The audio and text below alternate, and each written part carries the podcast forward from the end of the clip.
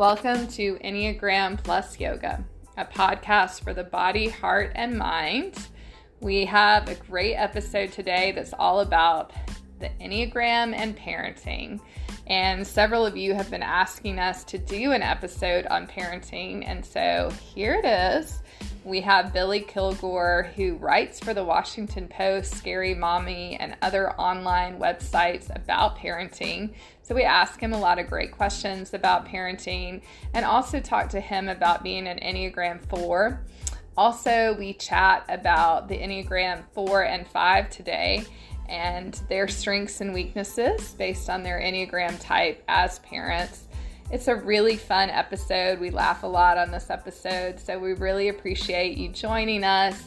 And uh, we also wanted to share that we are doing a workshop with the Never Perfect Podcast. So Beth Capici is the host of the Never Perfect Podcast. We've had her on our podcast before, and Enneagram Plus Yoga and Never Perfect Podcast are teaming up to offer a workshop on understanding your strengths and weaknesses through the Enneagram.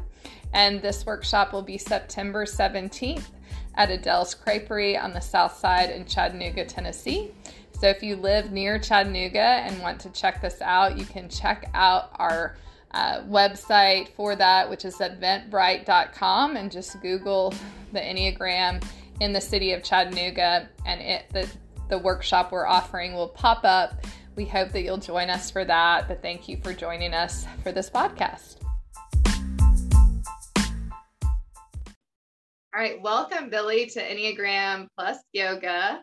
Um, Billy and I have been friends for twenty years, and Bill, Billy writes a lot about parenting for the Washington Post and other online articles. Can you tell our guests a few of the places that you write where they might find your articles about parenting? Yeah, I've written a handful of articles for the Washington Post. Uh, that's probably the, the biggest platform that I've published on. Uh, so you could go there to, to read some of my writing. Uh, a couple of weeks ago, I published on a website called Motherwell. It's, mm-hmm. uh, it's a smaller website that, you know, sort of focuses on all issues of parenthood from different angles. And I published a Uh, essay on my experience getting a vasectomy, and my husband's got one too. Yes, as a matter of fact, today we're making sure that it worked. He's at the uh, doctor's office as we speak. Yeah, that's a really important part. You got to do the follow up. You got to do the follow up. You have got to make sure everything took right, Billy. Yes, go to your follow-up appointment. That's very crucial. um, yeah, so and Washington Post and any anywhere else that they might find some parenting articles. Um, I, I've written some lighter-hearted stuff on Scary Mommy. Uh, that's a popular parenting mm-hmm. website. Uh, you can look me up on there. There's a few Uh, shorter, like blog style essays that I've written on there. So that's a another site that has several things if you want to check it out. Awesome. So Scary Mommy, Momwell, and Washington Post. All right. Well, I know you're a great storyteller, um, and I wanted you to tell me a funny parenting story just to like kick things off, like in a lighthearted way. What's a funny parenting story you have to share with our listeners? Yeah. So earlier this summer, uh, there was an afternoon when I, I wasn't feeling well. So I, I went to the bedroom and, and laid down for, you know, a five minute nap. Uh, the kids were downstairs. They were occupied with a movie. So I felt like, you know, I was good to go for a little bit. Uh, so my short, you know, five minute rest, you know, ended up turning into like a thirty minute nap. And the whole time I was laying there, I wasn't fully asleep. I was, you know, sort of half conscious, and I kept hearing this rustling noise around me. And, you know, I was too tired to like pay attention to it, but I figured it was, you know, probably my four-year-old, you know, playing in the bedroom, you know, just sort of looking around, fiddling with the things on my nightstand. So, you know, I didn't think twice about it. So anyways, you know, a half hour later when I woke up, I went downstairs to uh, check on the kids, you know, make a make a dinner plan. And, you know, as I was cooking, I realized that there was a bill due that day that I had to pay. Uh, so I started so I started looking for my wallet, and I couldn't find it anywhere. You know, I looked all the, the typical places. I, I texted my wife. I searched the car. You know, and then I, I questioned the kids, and they assured me, you know, they had not seen it. So, you know, I began to really worry. Like, you know, I thought, you know, somebody has taken it, and they're, you know, charging things on my credit card. And, uh, you know, I was really concerned. And, and the only place I had been that day was uh, the Walgreens. And, you know, I realized I probably dropped it there because I'd worn like a really old pair of gym shorts, and it would have been easy for the the wallet to fall out of my pocket. So, so I called C V S, you know, thinking surely they found it, but they said, no, you know, it didn't turn up there. And so I thought, you know, I probably dropped it in the store or in the parking lot, and someone, you know, picked it up and took it. And so I got online to turn off my credit cards and turn off my debit cards. And sure enough, there was like this odd charge on my credit card. And I thought, oh, you know, somebody has definitely taken it. Um, So I, I shut down all my cards, and I, you know, I go to that dark place where, where I'm like cursing the person who's taken my wallet. You know, I'm giving up on humanity and and people doing good things, and uh, you know, I just get really lost in, in that despair. Um, well, the, the next day, I you know realize that it's probably gone. So I order a new wallet. I order a new driver's license. I order, you know, new credit cards and debit cards, all the stuff I need. You know, it was a big, like, whole morning affair getting all this stuff together. Well, you know, I spent that that week, you know, waiting on stuff to come, you know, in a dark place, just thinking the worst about everything. But finally, by the way, by the way, as you listen to this, Billy's an Enneagram four, because you're talking about and all yeah yeah I was really brooding over my lost wallet, you know. And then a week later, you know, finally, like, my new wallet comes, and I put all the new stuff in it, and, you know, the new wallet is shiny, it's nice, you know, I'm really excited about it. You know, it's finally kind of getting out of I'm finally getting out of the funk that I was in. So I go put the new wallet away, and I go to the backyard to play with the kids for a while. And then I come back inside, and I'm laying on the couch, just, you know, catching my breath before bedtime.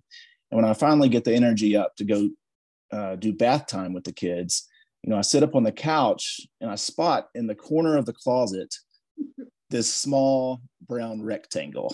And I'm like, what is that?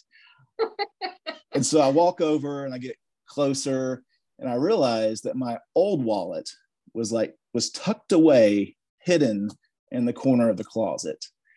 And immediately I knew what happened. Like, it, it flashed through my mind. And I thought about napping upstairs when I was hearing the rustling noise around my bed. And so I'm, so I, I marched out to the backyard, and, you know, I showed my wife the old wallet, and her, her eyes got really wide. And then I, you know, I turned to my four-year-old, and I was like, did you hide? Uh, did you hide my wallet from me? And, you know, he didn't say anything. He just got this big, you know, grin on his face. And I was like, did you take my, my wallet and hide it in the closet? And, you know, the, the grin got wider and wider. And, you know, I, I tried to explain to him, like, you know, how, you know, why this was so frustrating for me, but, you know, for a four-year-old, you know, he doesn't understand the importance of a wallet. So he was just kind of staring at me and laughing and looking at his older brother and, like, celebrating it. And, you know, finally I just kind of scowled at him, and he said, um, tricked ya, and then just ran off. Oh man. But I mean, that's, uh, that, that felt to me like a, a real parenting story, you know? Yes. Great story. I love this. Straight from the trenches. I, I think all of us have. How old, Billy, how old are your kids? I have a, I have two boys. The oldest is an eight-year-old, and the youngest is a four-year-old. He's about to turn five. Nice. Fantastic. All right. Well, let me ask you um, a question about Enneagram. I know you identify as Enneagram four, and could you tell us and our listeners a little bit about when you discovered Enneagram and how did figuring out that you are an Enneagram four has helped you, and I'd say specifically in parenting? Well, first of all, I, I discovered the Enneagram like twenty years ago. I shouldn't say discover, but someone shared the Enneagram with me like twenty years ago when I was in graduate school. And, you know, I was intrigued by it at the time and, um, you know, read a little bit about it, but, you know, didn't really take a, a deep dive into it. You know, it wasn't until much later that I began to actually take the test and read more about being a four. And so it, it's been kind of a, a long, slow process of learning about it for me. Um, but I would say the way it's helped me most is that, you know, I feel like I grew up in a family where there wasn't any fours, or maybe there was a couple, but I wasn't around them a lot. And so I always felt, you know, kind of different than my parents and, and sibling. And, you know, I also grew up in a more blue collar working class community where I felt like fours weren't really valued or kind of invested in, particularly with boys. Um, so I feel like the Enneagram has really helped me to sort of better understand myself and, you know, kind of not feel so alone. And, you know, it, it's pointed me to, you know, other models of, of fours. And, you know, I think it's helped me to identify, um, you know, the fours around me now, you know, that I would want to pursue friendships with. Um, so I, I feel like it's really helped with my self-understanding and helped me to understand why I think in my younger days, I kind of felt like an oddball um, and didn't really connect, uh, particularly with the boys around me. Um, although I'm sure there were other boys that were fours, um, but it helps me better understand now why, you know, I didn't really identify with a lot of the other kids around me. Um, Billy, we're going to talk a lot on this episode about parenting. And so can you share with our listeners a little bit more about your parenting values? I think the most important thing to me is, you know, really being present with my kids when I do have time around them, you know, giving them attention. And it's really important to me to make them feel seen. And I know that's a, I know that's a four thing. uh, yeah, I, I'm often thinking about how I can be intentional, you know, and really make them feel seen for who they are. Um, because I don't feel like, And, and I know this is sort of a struggle as a of as struggle of fours, especially when they're children, is they don't feel like they're seen. So I guess I'm just really sensitive to that. And so I always want to make sure that, you know, when I see something that's particular to them, whether if it's an interest, a hobby, or or whatever they they are doing, to make sure I, you know, really see it and and kind of make sure they understand that, you know, I'm interested in it too. So interesting how that ties with your story of not really feeling like people saw you or feeling like you were different, you know, from your family, and um, and that maybe that wasn't affirmed. And and now as a parent, like you're learning from that childhood story and wanting to accept and see your your kids for who they are in their uniqueness and affirm that. And so it's interesting how I think the Enneagram can help us to understand our childhood story and then to be mm. intentionally um, aware of it so that we can parent in a different and healthier way. And so I just want to commend you for, you know, being able to, to do things differently, because sometimes we repeat the patterns. Like sometimes we end up doing the same as our parents did, um, but you're trying to, to really make sure your parent, your kids are seen. And that's beautiful. Um, thank you, Billy. Yeah, I love that. I think we all parent out of our own story. Essentially, it just you know, whether you understand what your story is and what mm-hmm. your motivation is or not. But I think everybody parents out of their own story. Mm-hmm. And then, you know, whether you repeat a cycle or you break it. Mm-hmm. Um, so I think parenting, I'm a mother of two children, is the most exhausting thing I have ever done in my life. And it's not getting any easier. To my uh, huge surprise, I thought all the days it's going to, the gig is going to be, but it's not. So can you talk to us, Billy, about what are some self-care rituals or things that you perhaps do to kind of ease the burden of parenthood a little bit and just, just take care of yourself to make yourself a more effective parent?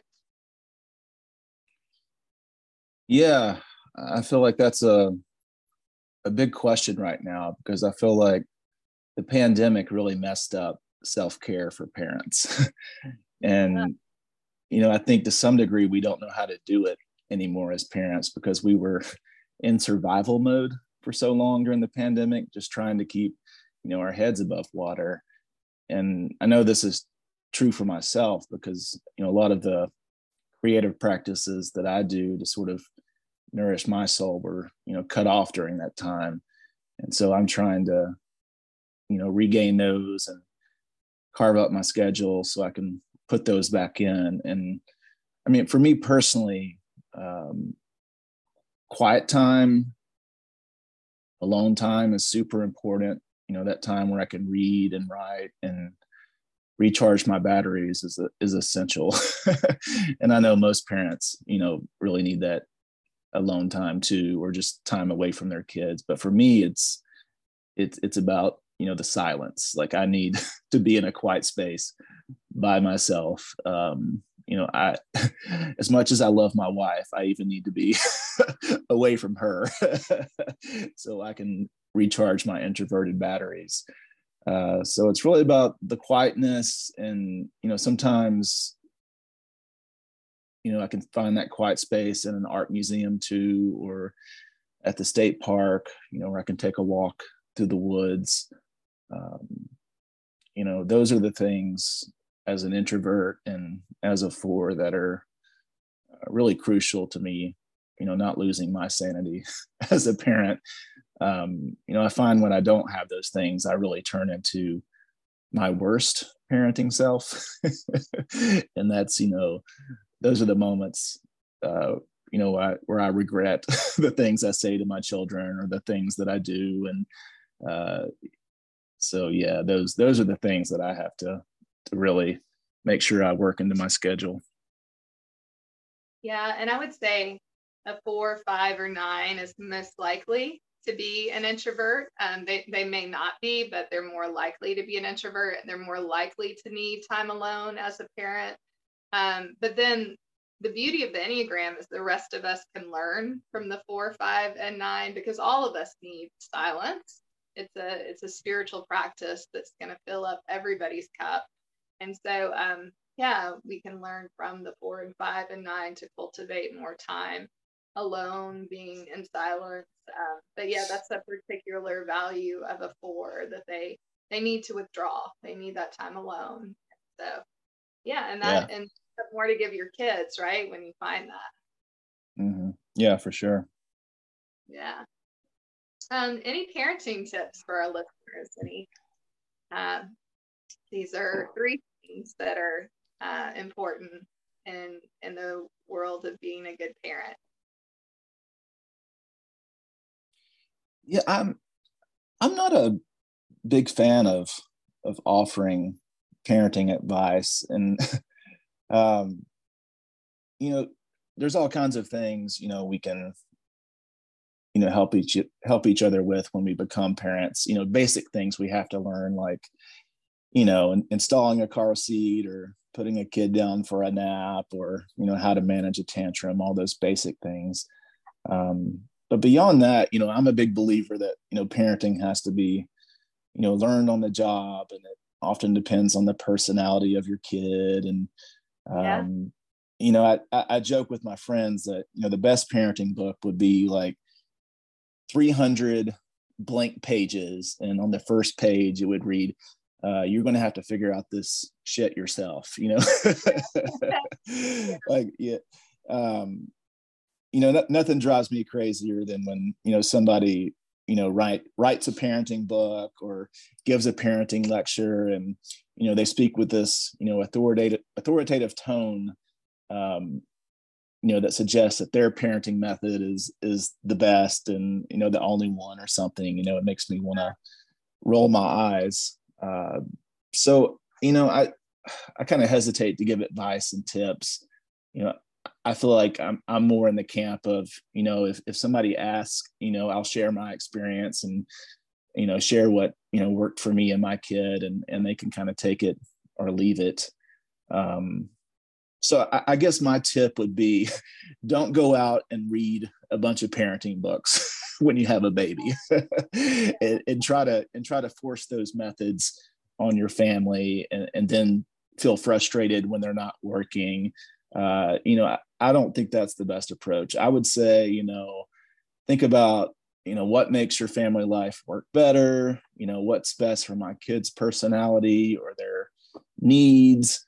You know, and just start from that, that angle of like, what's going on in your home and, and what mm-hmm. you need, what you need as a family, you know, what serves your best interest. Cause, you know, often what works for one kid, you know, just doesn't translate to another kid. You know, kids are so different, especially as small children.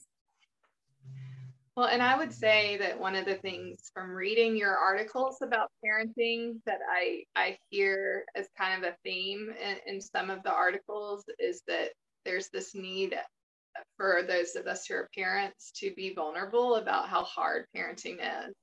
And that maybe that, that in itself is that this is like tough, you know, and it, you yeah. know, it's also the most joyful thing, but it's the hardest thing at the same time, and that we need to share with one another, other parents, that this is like really, really hard. Like yesterday, my daughter Isabel is two, and she was having a temper tantrum, and she grabbed my hair and she held it for like at least three minutes. I'm not exaggerating.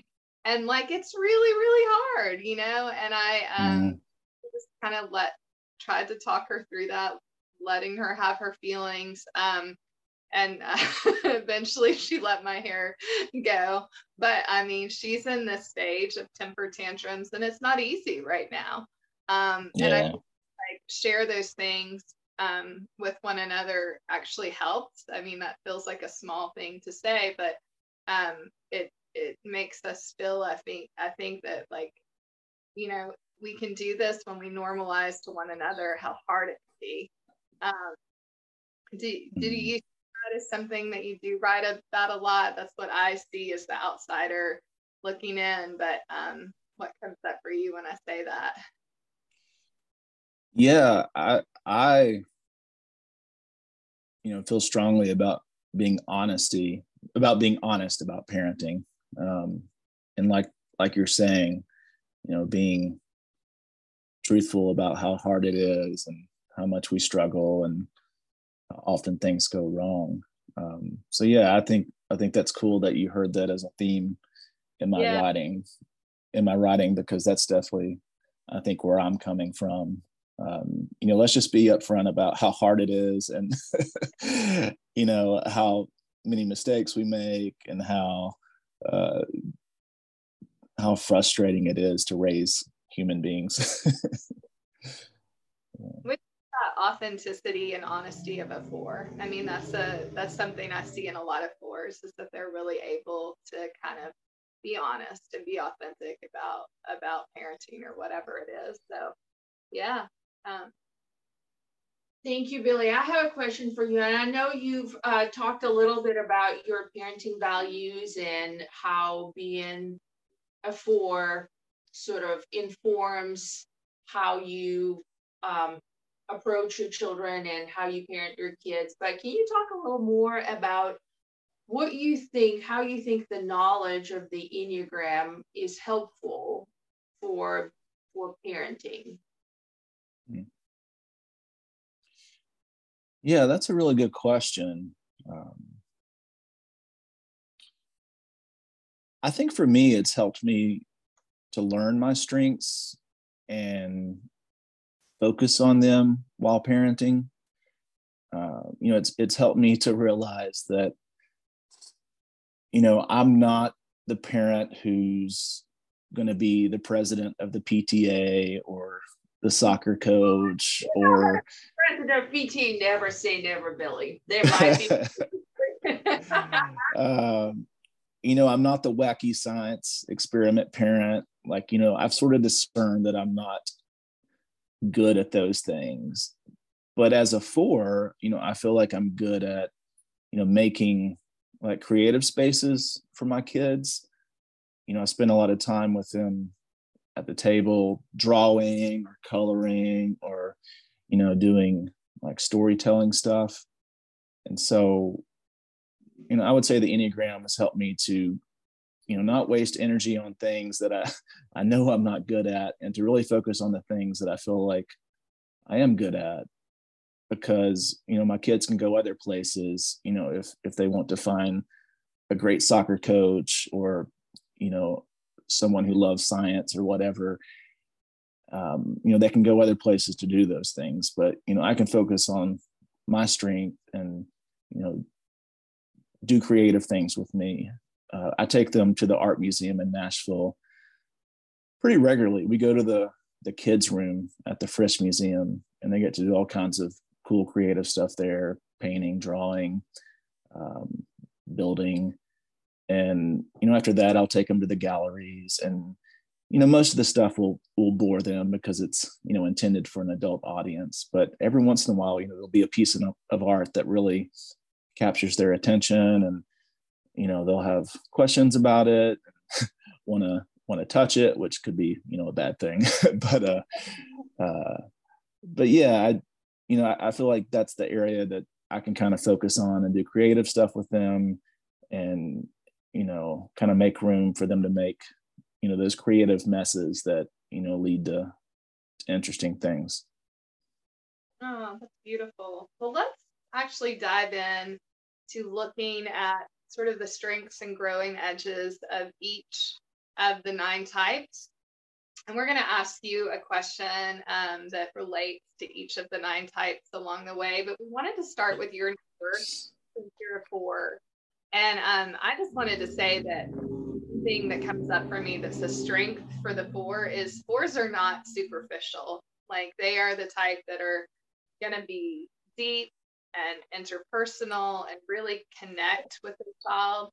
And I think that that's a strength, especially as the child's getting older. I mean, your kids are younger right now, but once they get into eight, nine, ten, preteens, teenager years, the, the, the four really knows how to sit down and have like meaningful conversations. They also know how to slow down so that they can be really present. Like, that was one of your values that you shared as a parent, is it's important for you to be really present with your child.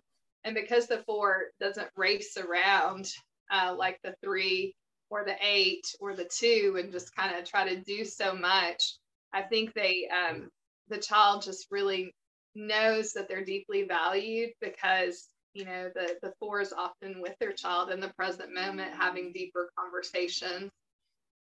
So, and like you said, they're, they're often very creative, um, you know, so sitting down and doing art with your kids, taking them to the art museum, um, but also the four is so good at helping um, their children to be more introspective and to know their feelings, and giving them permission to feel their feelings, which I know as your friend, that's like one of your strengths. And we often like say, um, we're gonna go have coffee and have girl time, right? Because we like to talk about our feelings.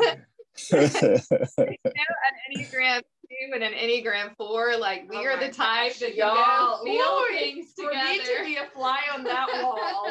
That's like our long running joke for like at least over ten years, that we go and sit and have um, girl time to talk about our feelings. So yeah. I mean, yeah, if you think about like in Chinese philosophy, the yin and the yang, the two and the four are very like very much yin types. They're in touch with their feminine energy. They're in touch with their feelings. And that's a great thing that you impart as a parent as well. Um, also, the giving kids their per- permission to be their true self, like that authenticity that value is huge for you as a four, and you impart that to your kids. So lots of strengths. Um, and we're also going to talk about like how we can grow as parents. So for the four, um, a four might be careful not to share too many of their emotions, um, negative emotions in particular. And obviously it's like a great thing that the fours are good at feeling those negative emotions. Um, but sometimes kids who are just learning to develop their own uh, emotional language might feel a little bit overwhelmed by that. Um, and they also might think that they have to start taking care of the four parent. And so mm-hmm. that's for any fours to be careful of.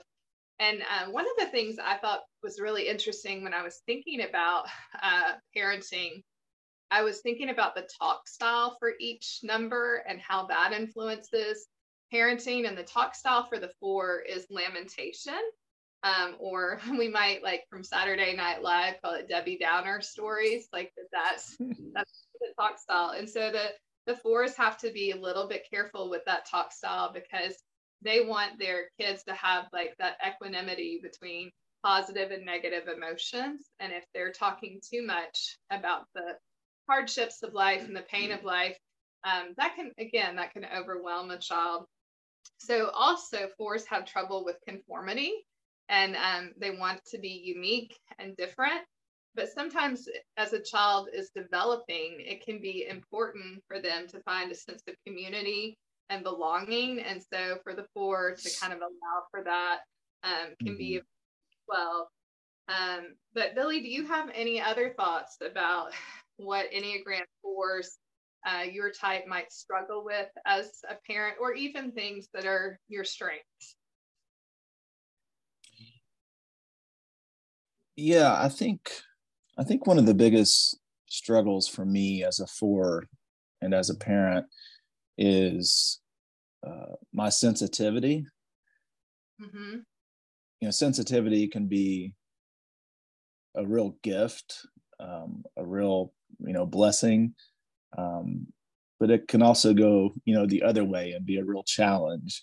And and as a parent, you know, it's become a real challenge for me, because, you know, I'm very sensitive to the the feedback or the criticism that, you know, people give me about my children. And, you know, I'm really having to work on, you know, taking a deep breath and and hearing that information and not feeling like it's a reflection on my worth as a person, and, you know, really going off the deep end when I, when I feel that. Um, I should probably back up and say that, you know, I'm raising uh, two little boys right now, and they are very high energy children. You know, they bounce off the walls from the time they wake up until the time they go to sleep.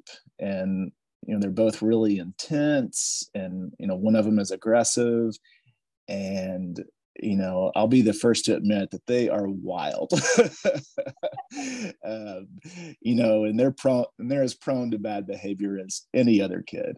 Um, so because of their personalities, you know, we've gotten a lot of feedback from, from teachers and, you know, camp counselors and, and other, you know, adult authority figures in their lives. And, Um, it's been a real challenge for me not to, um, you know, take that feedback and just kind of go off the deep end with it and spiral into, you know, worst case scenarios where I'm thinking about, you know, oh my gosh, my, my kid is going to get kicked out of the, the pre-K program, you know, yeah. You know, I, I just hear that stuff and go off the deep end with it.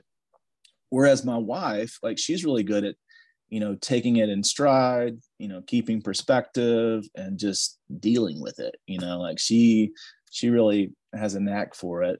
But I'm, you know, I'm really having to kind of keep my sensitivity in check as a four, and uh, realize that, you know, most of the time the teacher is just giving me information to help improve my kid's behavior in the classroom.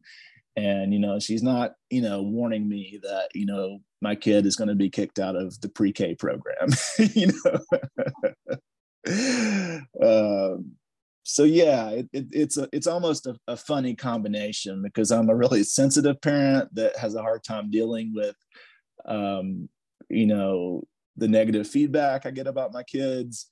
Uh, you know, that that's me. And I've, I've been blessed with some really wild children. uh, yeah. Yeah. Uh, so yeah, it's a cha- it's a challenging combination.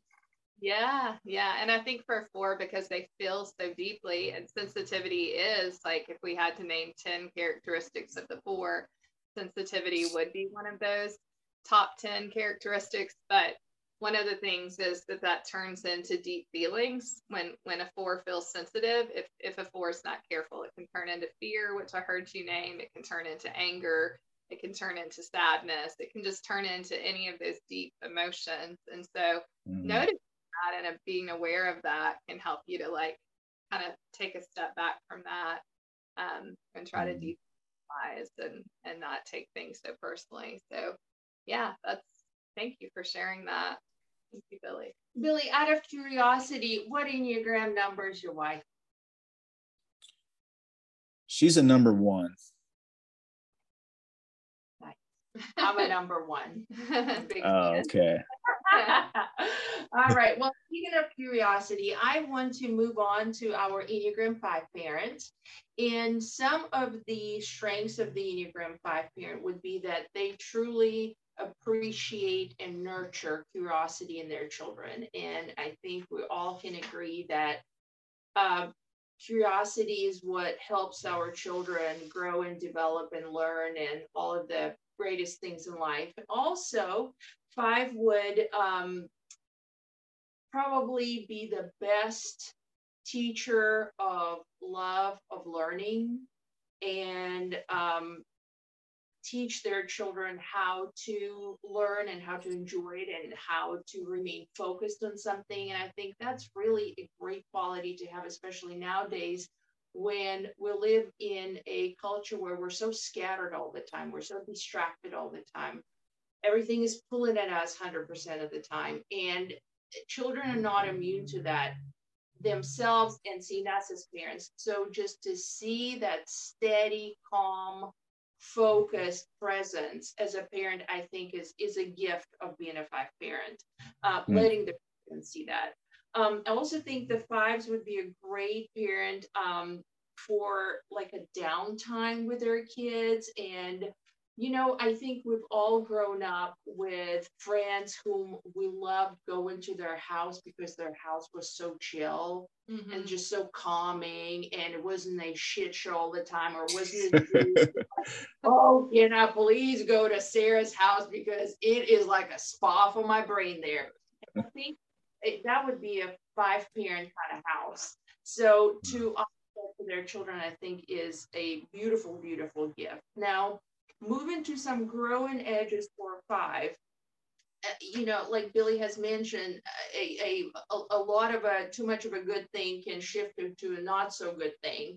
So ultra focusing, being ultra sensitive and aware and focused on academics, on I Q, on growing Um, their children's mind, sometimes um, would sort of miss an opportunity for that kind of parent to grow their body intelligence and their emotional I Q, et cetera, um, because all three are important. And um, five might have difficult time, and I can relate to that as one, a lot of emotion, which, you know, we, we, we all can agree, little children, big children, everybody has emotions, and sometimes bigger the emotions, more discomfort a five may feel as a parent. I know I struggle with that as a one. Big ups and big downs are kind of, you know, a five may um, not know how to handle it, how to address it, and their response to it may be withdrawal, which could be not a A, a great response, especially if a child is experiencing a big emotion, whether it's high or low. So that could be something a five could work on, not not going into withdrawal mode, but sort of seeing that pattern and making sure they're staying present. Also, um, five could um, be prone to kind of staying in and being a homebody and kind of like, like sit back and read a book kind of parent, instead of saying, let's go for a walk, let's go to a playground, let's go to a museum, let's go visit a zoo, let's go to this party. uh, because it's not their strong suit, therefore they might, you know, lead their children into down that path as well. And we all know, you know, wild children and semi-wild children, they all love them some playground time and some party time and whatever time. So if mm-hmm. I may struggle with that a little bit. And to Christy's point, as far as um, the, the, the talking style, no one loves to be lectured, which is a talking style of a five. And I think number one category who hates being lectured are them children. Mm-hmm. So just to kind of know, and when you get into that lecture mode, that probably the attention span would shut down and it's just going to be into one ear out of the other. So finding a different talking style to get through, to get your point across, would be something for five to work on. But Billy, my question to you is, what are some ways that, and you mentioned it before, that one of your gifts is you um, are present with your kids. What are some ways a parent can be present with their children? Good, bad, fun, not fun, loud, quiet. How, how do you stay present?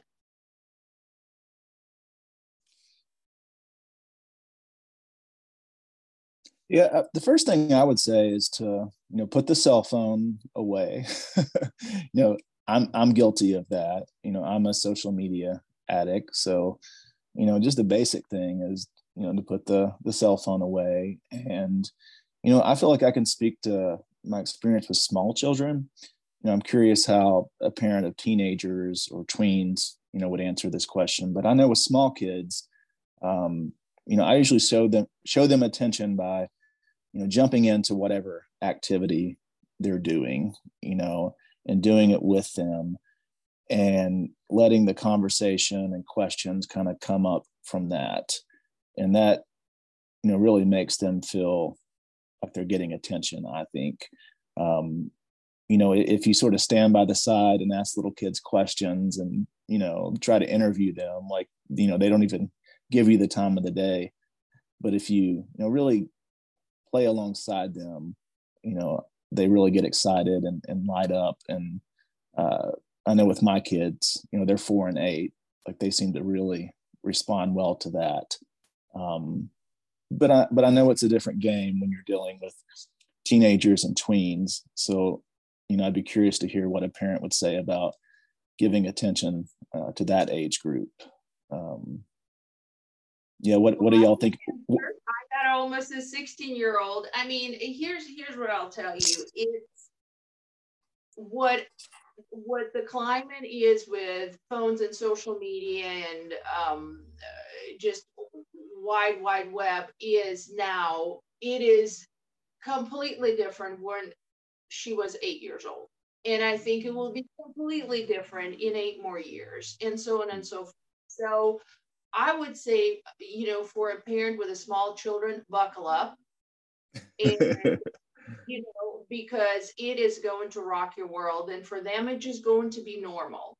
Uh, mm. But your point, you have to, no matter how old they are, uh, practice what you preach. If you're harping on them not to be on their phone for ten hours a day, don't be on your damn phone for ten hours a day. It's modeling. So yeah. that. is you you know, you can't tell them to eat broccoli and then eat a pepperoni pizza. Well, you know, like, we all got to do this thing, this hard thing, and and that's the only way it will work.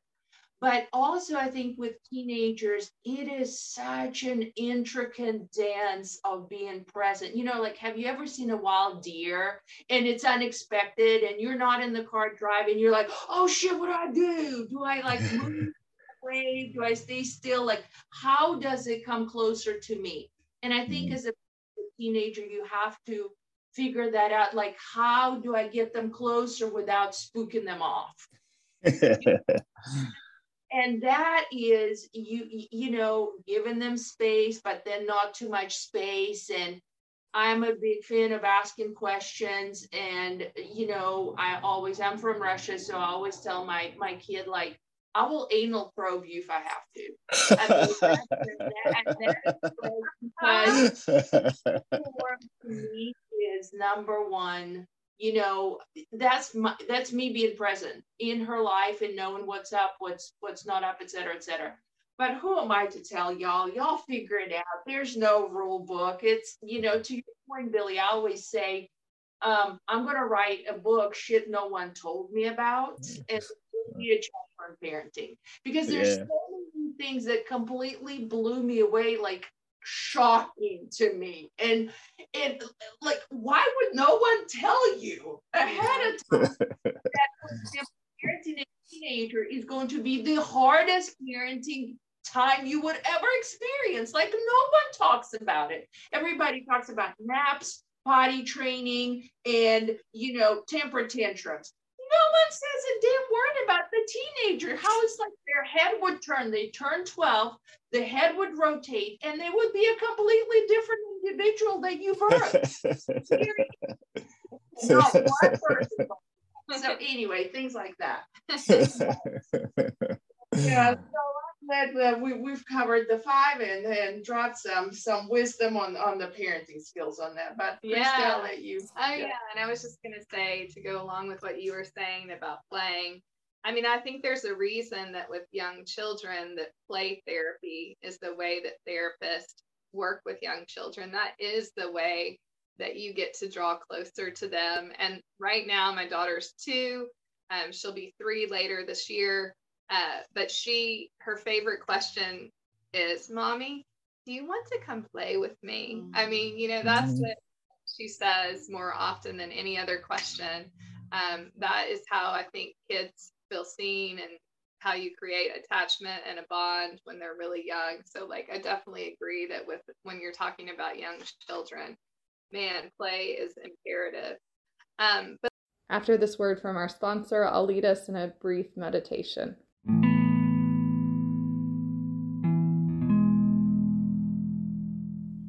For this meditation, let's start with one hand at our heart center and the other hand holding the hand holding our heart. And then find a breath in and a big breath out. And hear this message, you are wanted. And then again, find a breath in and a breath out. You are loved for who you are. And then find a breath in and a breath out. You are seen for who you are. And then bring prayer hands where your thumbs touch your forehead and your hands are in prayer. And then find a breath in and a breath out. Your needs are not a problem. A breath in and a breath out. You are safe. A breath in and a breath out. You will be taken care of. And then bring your palms to touch your stomach. Find a breath in and a breath out. You will not be betrayed. A breath in, a breath out. Your presence matters. A breath in, a breath out. You are good. And we need all of those messages now as adults. We needed all of those messages as children. And if we have children, our kids need to hear these messages. And as your hands are still at your stomach, just know that the Enneagram is inviting us to move into our bodies and into our intuition. And as you hold your stomach, just inviting that intention of staying connected to your intuition and your body. And then bring prayer hands back to your forehead where the thumbs touch your forehead, and set an intention to stay connected to your thinking self. And then bring your hands to your heart space and set an intention to stay connected to your heart, to your feelings. I know that the light in me sees and honors the light in each in you. One big breath in, finding an inhale. And one big breath out. Namaste.